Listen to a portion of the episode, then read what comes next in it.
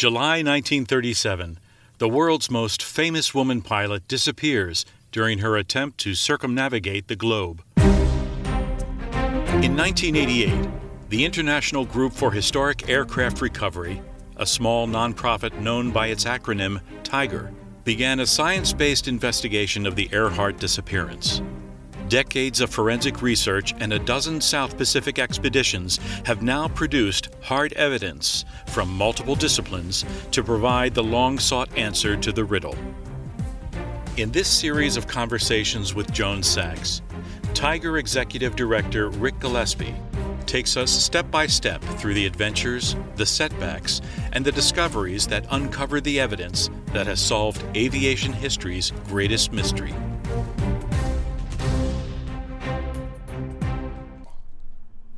Hi, I'm Joan Sachs. Like many of you, I've read newspaper and magazine articles, and I've watched television documentaries about TIGHAR's adventures and discoveries. As a member of TIGHAR, I've participated in research, and I know there is so much more to the story that has never been told. I've known Ric Gillespie and his wife, TIGHAR co founder Pat Thrasher, for many years.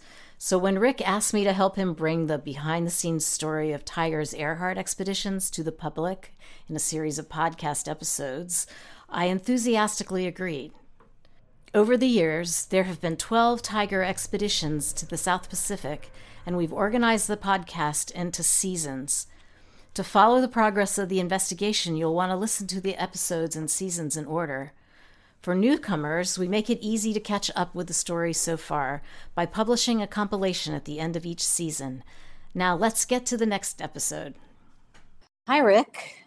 When we left off last time, you just arrived in Honolulu for the departure of the 2012 expedition using the University of Hawaii's oceanographic research ship, KOK. It was a complicated long name, but KOK. right and some very sophisticated underwater search technology. But you hinted that there were some issues. Oh yeah, there are always issues, and oh gosh, aren't they? uh, this one, okay. So we arrive in Honolulu on Wednesday, June twenty seventh, twenty twelve, and the plan was to sail for Niku the following Monday, which would be July second, the Oh, the fifth anniversary of the Earhart disappearance. You know, music yeah, up. A nice way to market. You know, big deal. and uh, okay, so we, have got a, a, small tiger team. Uh, there's just me, our cameraman Mark Smith, who was shooting video for us and also for the Discovery Channel. Uh, oh, we had our underwater archaeologist Megan Licklider Munden. And, yeah. um, we had our own still photographer, TIGHAR member of the professional photographer, Lori Rubin, fantastic photographer. Yeah. And then we, we had one sponsor team member, uh, it, was, it was a TIGHAR member, named Andrew Sanger, who uh, made a significant contribution. And then, of course, then we had our millionaire sponsor, who was yes, I remember hearing about him. A million dollars. So, he, was, wow. So okay, there we are. Discovery Channel, in addition to Mark shooting, they had another cameraman and a sound man and a producer. Wow. And they were set up with a complete production suite aboard the ship. You see, they wanted a show to be ready to air within weeks of our return. Oh which, gosh! So they needed to be working on it while you were. Yeah, they're there. they're uh, shooting, editing, and creating the show as we go. I'd never heard of that happening. I mean, they're doing this on the fly. Wow. Now, to do the actual searching, we had these nine contractors. There were there were five Phoenix International technicians, two instructors from the AUV manufacturer to teach them how to use the new technology. You know, Phoenix had decided to buy one of these robot torpedo state of the art things, but they didn't know how to use it. So they had these two technicians come along to do on the job training. And um, then there were two technicians from submersible systems to run the, the ROV. Uh, Okay, so we got a whole bunch of people. Yeah, really. Um, of course, we've got to have a, a Kiribati customs representative. Always oh, Kiribati right. guy. And the original plan was for a customs rep from Christmas Island, which is, uh, I guess, about fifteen hundred miles from from Hawaii, but it's a lot closer than Tarawa. And there is Right. airline service from Christmas to Honolulu, so that, Oh. that should be easier yeah. But it turned out we discover when we get to Hawaii that the airline service from Christmas, the schedule had been changed, and now they were only doing it on Tuesdays. Oh, And here it is. and you were leaving on Monday. Yeah, this is Wednesday, and we're leaving on Monday, so oh, Oh. that's not going to work. Okay, so we can consult with Kiribati over the over the phone. Okay, we're talking to Tarawa, and the new mm-hmm. plan is for us to stop at Canton Island on the way to Niku and clear customs there. Oh, and so is it on the way? I mean, Sort of. not out of the way? it's a little bit out of the way. We'd probably lose a day doing it, but Will they come to you and well, if with with the equipment rep in in Canton, you just stop in and they clear you into the country, and then you have to clear back out. You have to go. So this would be a, a detour, and it wasn't great. And then it Hmm. turns out, wait a minute, no, we don't have a customs officer on Canton. Oh. all right. Well, they came up with a new plan. Okay, instead of going by Canton, why don't you go to Niku by way of Christmas Island, and then you can pick up your customs guy there. Uh, Yeah, Christmas is what was that? What did that mean like from a time standpoint? 80 nautical miles out of the way, What?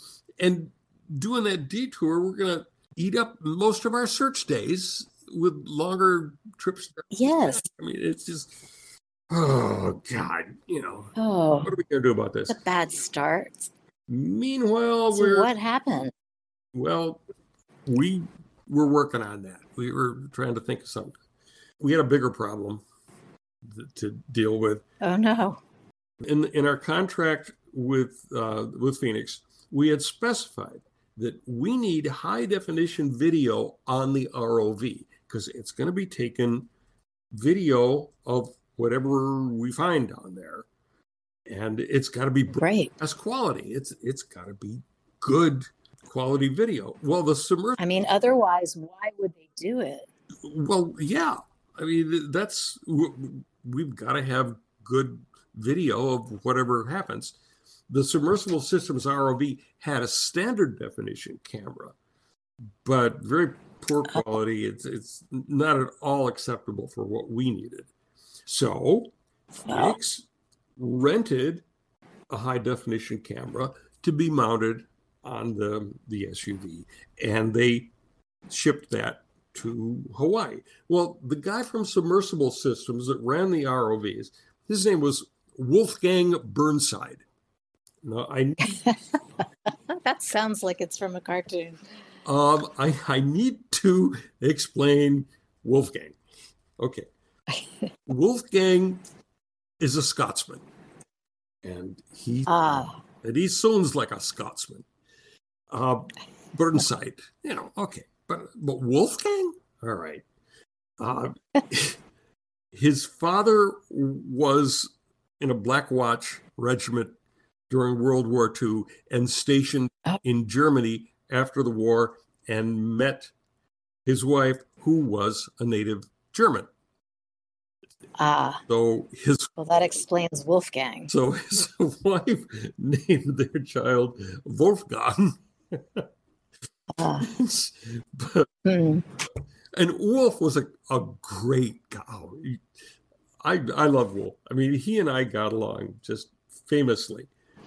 Um, Ah. but he had never seen this camera until it got to Hawaii, and and he got to Hawaii and discovered that there's a fundamental mismatch between the camera system and the ROV system. The Oh no. The, the camera was not controllable from the uh, command center we had in this container uh, set up. And oh, he'd be unable to trigger the recording on it. It's not going to work. And without HD recording capability on the ROV, there's no point in doing the expedition. And we've got three days before we're supposed to leave to figure this out. Oh, jeez. So we go to Phoenix International and say, hey, you guys, uh, what you ended up sending us is really just a, a consumer grade Sony Handycam in a waterproof housing. And the system doesn't match up with the ship system. And they said, well, you guys have to figure this out, but because we're totally consumed here in getting our AUV set up and running. That's our new toy, and we got to know how to use it. And so you guys deal with it. So Oh, here's Mark Smith, our camera guy, and Wolfgang, and me standing there scratching our heads. And we got to, we got to somehow figure this out. This is up to us. So Oh. okay, the ship's power is not steady enough to work with the with the um, the ROV camera. So we, we need clean. Like not consistent enough? Well, we, we need cleaner power. It needs to be more steady. The ship's it's an old ship, and and the power fluctuates too much. So what we need to do is go get a motorized generator to put between the ship's power and the ROV to, to smooth it out. Hmm. That should solve the problem. But that connection requires a special adapter, just a little thing, you know, about the size of your thumb, that doesn't Oh. seem to exist in Honolulu. I mean, Oh. okay, so turning back to our Kiribati rep problem, the Hmm. best solution to this seems to be to delay our departure for a day so that he can come on the Tuesday. And that'll work. We won't be able to depart on the anniversary of the flight and all that, but it's better Right. going to Christmas Island. Now, I've got to buy an airline ticket for him. His name is Sam Thickery. Uh, I, I got to buy a ticket for Sam, uh, but I can't do that until I get his passport information. And so there's this mad scramble where we're going back and forth in email and getting in touch with him, and he's got to send us our, his passport information. Well, we got that sorted out. And I got him his Aw. ticket, and he's all set to arrive Tuesday morning, and we'll sail as soon as he leaves customs on July 3rd. Hmm. Okay, so here it is Saturday, and Mark has found the needed adapter for the HD camera system by turning Honolulu upside down. Even so, the image quality is going to be marginal. It- It's just not a very good camera. Hmm. I don't understand why they would bother putting a marginal camera on a piece of equipment that was so highly technical and expensive. Well, that kind of puzzled us too. That's- I, I was not happy. You know, the, the, the way the thing is oh, going, I bet. I'm I'm feeling like Han Solo in the trash compactor. You know, I've I got a bad feeling about this.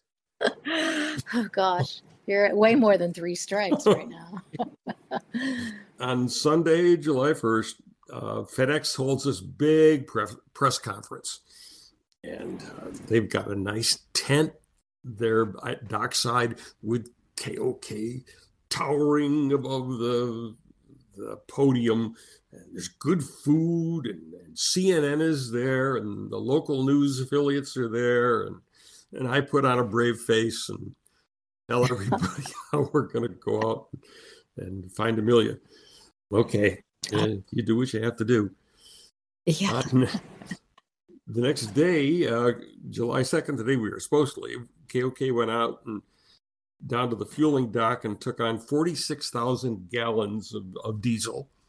Oh my God, really? 46,000 gallons. And of course, the, the original sales job was that uh, Oh, right. it was up to uh, get paid for by uh, oil company, but yeah. Oh, we're we're paying for the fuel. wow. And then the next morning, uh, Sam arrived as scheduled and cleared customs. And we got aboard the ship and we go down the channel, uh, past the Aloha Tower, famous landmark, uh. and turn out to sea and you have Diamond Head there slowly receding in the distance. I had done, I had done this before, 21 years before in 1991 when we said Yes, I I remember when you were leaving. Yeah. Yeah.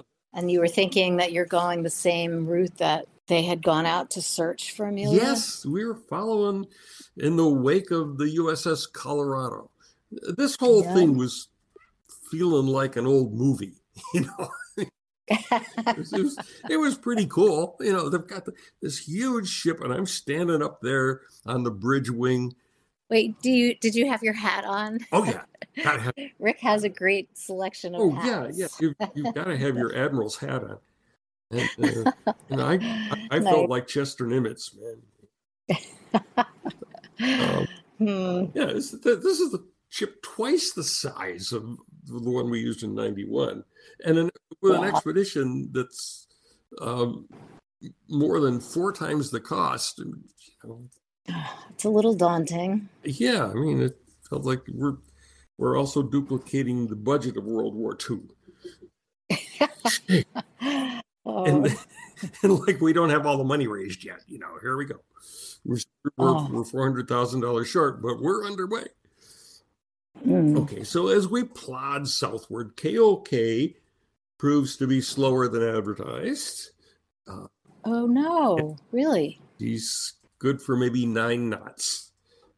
Well, how did that happen? Well, everybody tells you their ship will do 10 knots, and they knew they never do. Uh, she's wow. She can make nine knots on a good day, and it's gonna take us nine days to reach Niku instead of eight days.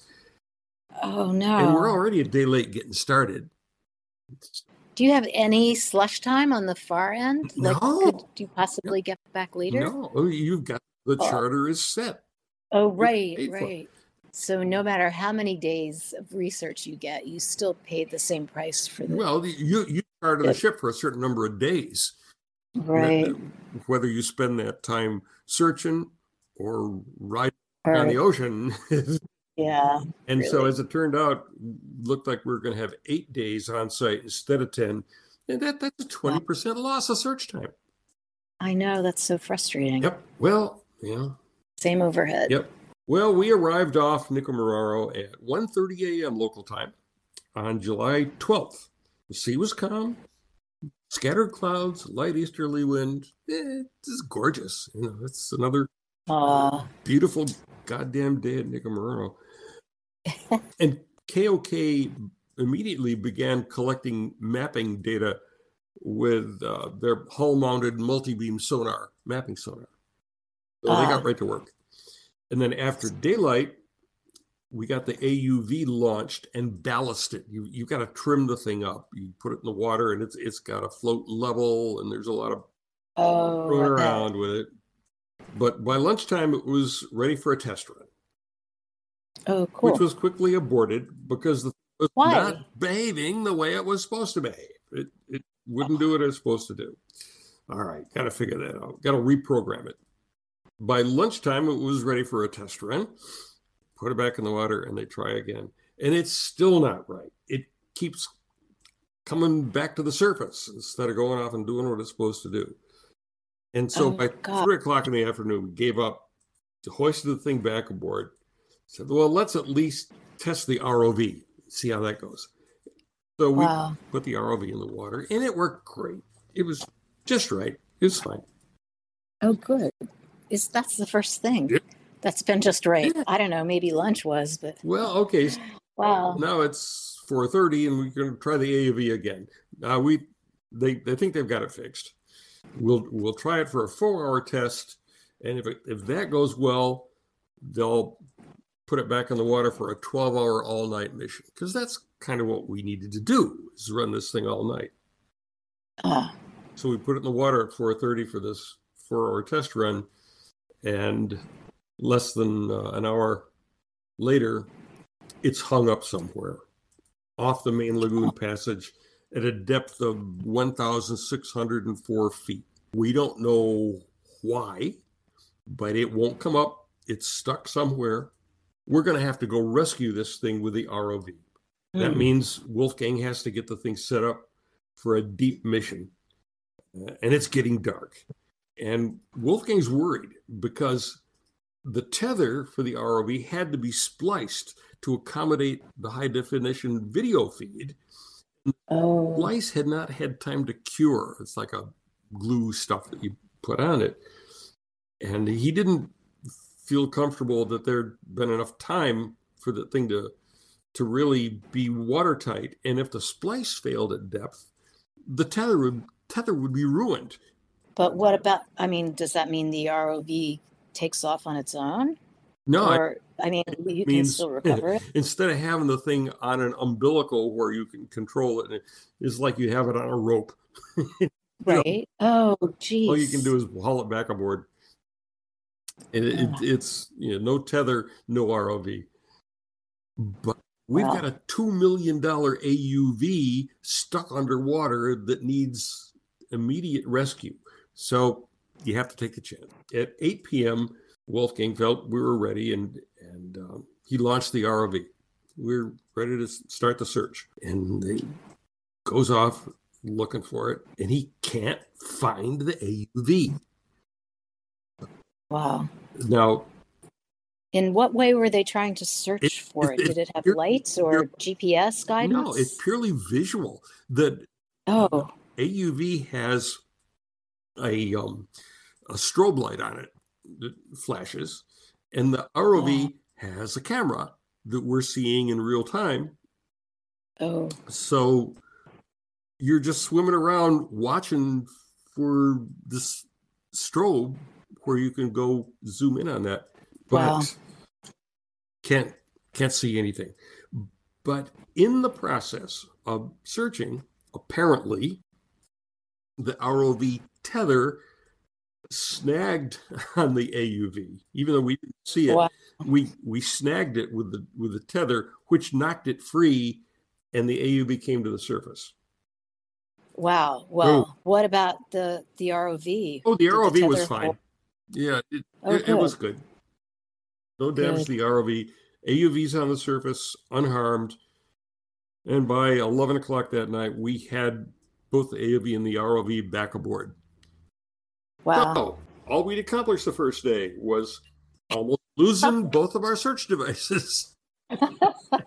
now, so there's all this running around trying to deal with these emergencies and making decisions. And all of this is being filmed. Oh, oh really? Oh, yeah. I mean, the cameras are are there all the time. At least one camera was following me everywhere I went. Oh my and gosh. I was wearing two, sometimes three mics, recording everything I said. Oh no, I can imagine yeah, that. Afraid much of it required some judicious editing. It was not, oh gosh. Yeah. Yeah. Okay. well, all right. Let's talk about day two. Eight o'clock in the morning. They launched the AUV for a one hour test, and it seems to be working okay. Wow. And they re- reprogram it for a four, four hour data collection run. And maybe we'll finally get some work done. It goes out mm. and it does. Now, remember, the reason we're using an AUV instead of towed array sonar is the AUV being totally independent of the ship. It's not being towed. So it can be programmed to fly down the reef slope and then turn around right. and fly back up the reef slope. So you're getting a good image off both sides of the torpedo, the, AUV. Okay. Right. Well, great in theory. What actually happened is it, it, did a successful downhill run, but when it turned around to come back up, it bumped its nose into the slope, oh. trying to come back up. Now that triggers an emergency ascent. It, oh no! It drops it on so just, weight, and the whole. So it gives up. It just gives up. Oh yeah. Well, it says up. Oh, something bad happened. Abort. Abort. It drops the weight Oh. and it comes back to the surface. Of course, it takes an hour and a half to get back up to the surface. Oh, jeez. Okay. So we we bring it back aboard. We find out that the collision with the reef slope had cracked one of the lithium battery housings. Oh Yeah, no. lithium bat- These are big lithium batteries. Oh gosh, I bet. and it was leaking water. The damaged battery is smoking like the devil and shorting out Oh. the rest of the system. They get this thing on deck and they get it opened up, and we've got this, this is a very dangerous situation because if if the ba- if the battery had spilled onto the deck, it, it could it would eat right down through the hull of the ship. Oh gosh. So uh, this is major full firefighting precautions. Uh, everybody, And they knew how to do Oh, it. yeah, I mean, yeah. that was something that the this is a wow. trained. They're they're trained for this, but it, the crew or the people running Oh, the- the, the- the- um the crew they had their firefighting Okay. training and they knew how to deal with this kind of thing. And they were all over it, Wow. and nothing bad happened, but it was uh, of concern. Okay, so we get that taken Yeah. care of. The AUV gets repaired. and they had an extra battery on Oh yeah, board. yeah, they've got extra battery, the replacement parts, and they they find that even though the um, run had been aborted because of the collision with the reef slope, the data they collected was good. Oh, that's good. Uh, okay, the, the the downhill data was good. Okay, new plan. We're gonna fly downhill, and then tell the AUV to just come back up, and we'll go downhill again. Don't don't try to fly back up. Just come straight back home, and then we'll do another run down. you have to reprogram it every No, no, they, For every they- run? they, they can program it to go down the slope at the bottom. and just film on the downhills. Yeah, yeah. Well, they're they're they're going to be collecting data as it floats back But- up, but there's not going to be anything interesting there. But at least I think keep Right. working.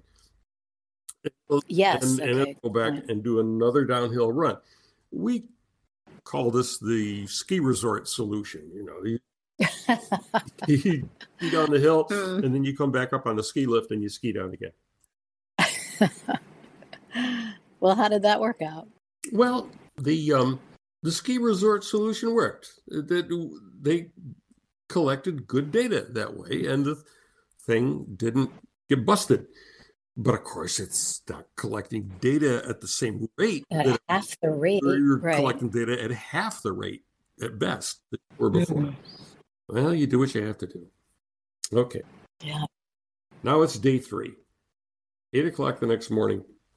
We recovered the AUV after a successful all night mission. Got a lot of good data that was to be processed. And we launched the ROV for a six hour visual search of the reef slope. We're going to go down and see what we can find. Okay, so you, you, got to imagine this. We got this big old shipping container on deck that's set up as a command center. It's packed with high tech stuff. And there's like a, a cockpit where Wolfgang and I sit side by side. And there are these big screens in front of us where we're seeing real time pictures of what the ROV is seeing. It- Wow. it's dark, you know, and it's quiet. Uh, Wolfgang flies with a control stick off to the side. And my job is to just sit there and, and watch what we're seeing, is hoping that something interesting is going to turn up. Wow, this sounds like a very different day than you had normally spent on Niku. Oh, geez. Yeah. I mean, th- this is, it, it it's kind of weird. You, you sit in this little cockpit and, and because you're looking at the, uh, whatever the ROV is seeing in real time, and because you're so isolated from the rest of the world, it creates this illusion that you're there in the ROV. It's like you feel like you're down there with it. Oh, interesting. And uh, Were your um, photographer tags in there with you? Uh, were you being filmed for that too? Oh, they Mark had a camera set up uh, that was watching me and Wolfgang. Oh, just running just all the time. All the time, getting to get our oh. reactions because if something were to turn up on the screen, oh gosh, dramatic, yes. they'd want to have our reaction to that. And that's right. the thing. You're you're sitting there, and it's it's like, okay, so you're 300 meters down, 984 feet, and it's like wow. searching a rugged mountainside on a dark night with a flashlight in a snowstorm because there are all these little white flakes of uh, pieces of coral that the fish have chewed off and uh, up higher and it's just kind of snowing this stuff it's strange wow. and it's hour after hour of this nothing but coral and yet you you you know that any moment something might appear that will change your life really yeah. i mean you have to be afraid to look away right and yet i couldn't stay awake i can Just picture that not oh. shaking myself and Mark's sitting out there watching and laughing his ass. oh my. hmm.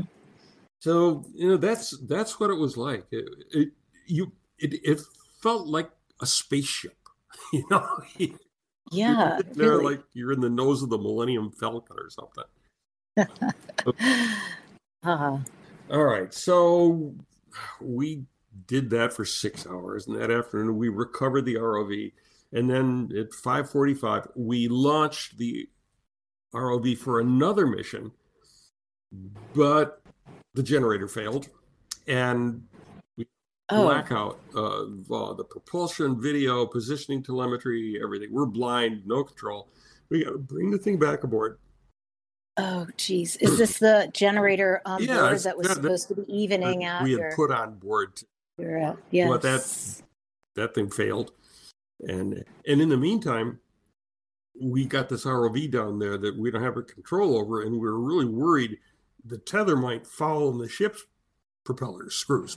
Oh gosh. Which would yes, that would be dangerous. Really well. But it didn't happen. We recovered the ROV safely and another little adventure. all right. So at 7:30 that night, we launched the AUV for another all, all night mission. Mm. So it liked the ski run oh, yeah, missions. Yeah. Okay. Yeah, collected good data. Oh, good. And hmm. recovered the AUV the next morning. This will be day four. Recovered the data and it's being processed. See see what they could see. And by 10:30 in the morning, we launched the ROV again to investigate some targets that were in, identified in left. Oh, that's interesting. Yeah. They, well, we saw a couple things here that looked like they might be man-made objects we we go off with the ROV looking for those things, and we find them. Um, there were two targets, and both of them turned out to be coral boulders. Oh, well, now we know that things that the AUV identifies as possible man-made objects can be big old coral boulders. Okay. Hmm. They identified another uh, target that we found turned out to be a heavy metal hatch. Uh, oh. Norwich City uh, shipwreck debris.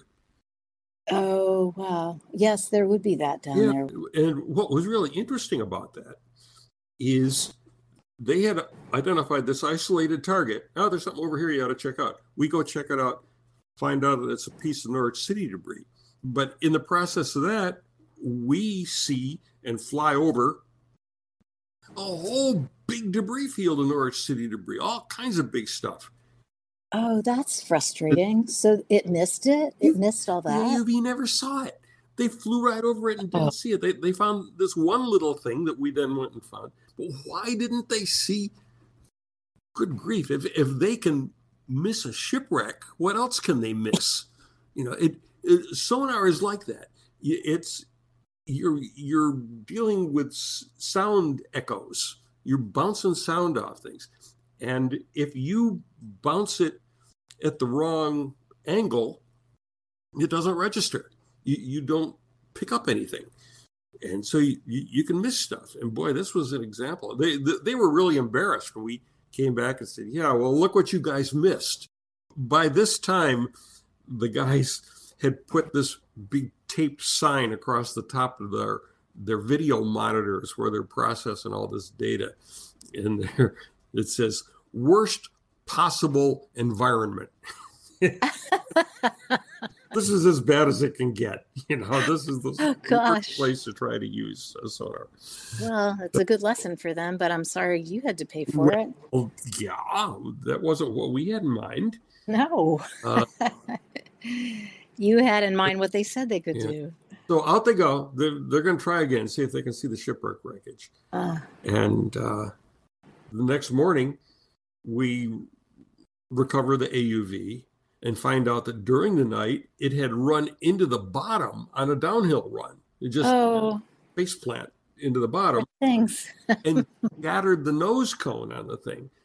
But, oh. but, this time it kept going. It at least it didn't abort. And we it collected some really good data. Oh. All right, fine. So they bring the So you know where the where the Norwich oh yeah uh, debris oh, we, field is. So you've got that really well documented. Yeah, yeah, yeah. And, okay. and they they had collected a lot of data on the Norwich City wreckage before. Oh, good. well, and I guess after they busted the nose. Yeah. So there. No water damage from the shattered nose. Uh, there's there was no battery damage apparently. Uh, oh, good. And they they had another nose that they put on it. And, you know, well, uh, they're fixing that. We launched the ROV to go check out some of the stuff that they had seen in the Norwich City wreckage. Mm-hmm. But then mm-hmm. we have to abort because we're getting intermittent HD camera outages. Oh, how frustrating. So we bring it back aboard and we switch to the spare camera and rig it all up again. And we're ready to redeploy about an hour later. And we discover that the ship's throttles are not working correctly. Now, really? you see, when you have an ROV over the side and it's tethered to the ship with this umbilical, oh, you've got to keep the ship where it belongs. It, has got to be. Um, you've got a bow thruster and and your other your regular propellers, but you you're having to carefully manage the ship's position, and that means a lot of action with the the throttle on the thrusters and the propellers.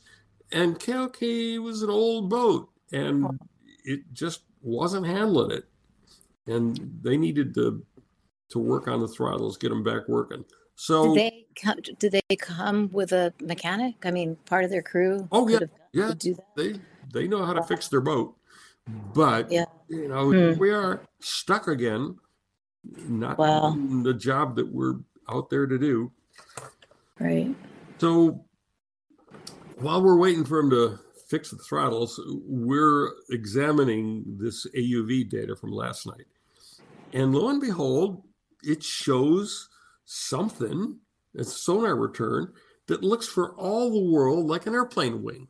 Oh, gosh. Right in with the Norwich City wreckage. And we had mm-hmm. always figured that there was that possibility that wreckage from the Electra could end up in amongst the Norwich City wreckage.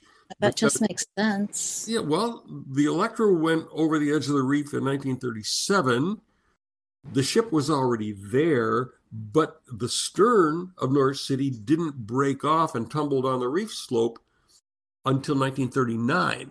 Oh, huh. we said, "Oh my God, what if what if the stern of Norwich City fell on top of the airplane wreckage?" Yeah, or definitely could see that it could be a, among yeah debris. And so we mm. weren't terribly surprised to see, you know, it's it's at about a thousand feet down where the stern ended up, most of it.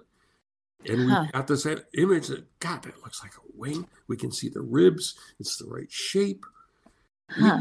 really get down there with the ROV and check this out. But that's a bad neighborhood for an ROV because you've got all the shipwreck wreckage. And if you get your tether hung up on wreckage, oh, right. you're in trouble. This, this is not a good place to be flying an ROV. So the ROV is basically dragging the tether around. Oh, around. it's just dragging it around. yeah, You- You've huh, got a couple bad. floats further back on the tether to kind of keep it up, but Hmm, you've just got this long tail you're dragging along, yeah, that's not good. and and it's not unusual at all for the tether to get hung up on something. It's usually an outcropping of coral, and you have to stop and back up and figure out, uh, okay, unhook it. All right, now we're good, and it's just part of the game. But shipwreck wreckage is is not something you want to be messing with. But No. that's where our target is. So by 1.30 in the afternoon, the throttles are fixed, and we launch the ROV, and we go and we poke around in the wreckage, and we can't find the damn wing target. Oh, rats. All right, all right, enough. We'll we'll try this tomorrow. So by about 5:30, we recover the ROV, and at nine o'clock that night, we launch the um, the AUV for another all-night mission. It's been a frustrating day. You know, we lost Uh, the entire morning due to mechanical issues with first the ROV and then with the ship. But and what's everyone else doing while while you're well, investigating this? Well, and while Wolfgang and I are, yeah, you're in the in the Yeah. cockpit, and I'm, basically. we're- And I, we know what Mark and, and and and they're they're shooting video, and the uh, the AUV guys are in their little uh, room with all their monitors, and they're processing the data collected by the uh, the AUV no, I, night before, yeah, and I get that. Right. But what about the people that came with you? The the Well- um, sponsor, Megan, the underwater archaeologist, is really right? standing by, waiting to be an underwater. Have something to investigate. Yeah, and to archaeologize. yeah. How's that for a yes, I, that's Uh. Yeah. I didn't realize that was Yeah. a verb. and uh, the and and Lori Rubin, our photographer, she's around snapping our picture. Oh gosh. Here's Ric smiling. Here's Ric yelling at somebody. Here's Ric wishing he was dead. And what what about your like nobody's gone on land, right? No, no, all, this is at all this point, nobody's been on land. You So what were the- your sponsors doing? sponsors are just Hanging out? with their hands in their pockets and reading books and uh, there's Hmm. they wanted to come along and we warned them i said there's not going to be you're an observer really Uh, hmm. yeah Okay. Well, that sounds tedious, maybe. yeah well so what do you have left they now? they weren't complaining they weren't saying oh my god we thought you guys were competent yeah yeah so did we So that's where we were uh, at- but at least we've got an interesting target to investigate yes, there- that is. there'll be a happy ending to this thing Hmm. We got three days left. You know, we I hope we've got all the different bugs fixed and Oh, things. s- Seriously. Yeah. Yeah. Things were about to get a lot worse. What? oh no. We'll, we'll talk about that next. Oh. oh gosh. Okay. Well, I'm I'm eager to hear. Okay, we'll see you next time. Yeah. Thank you, Ric. Thanks for listening.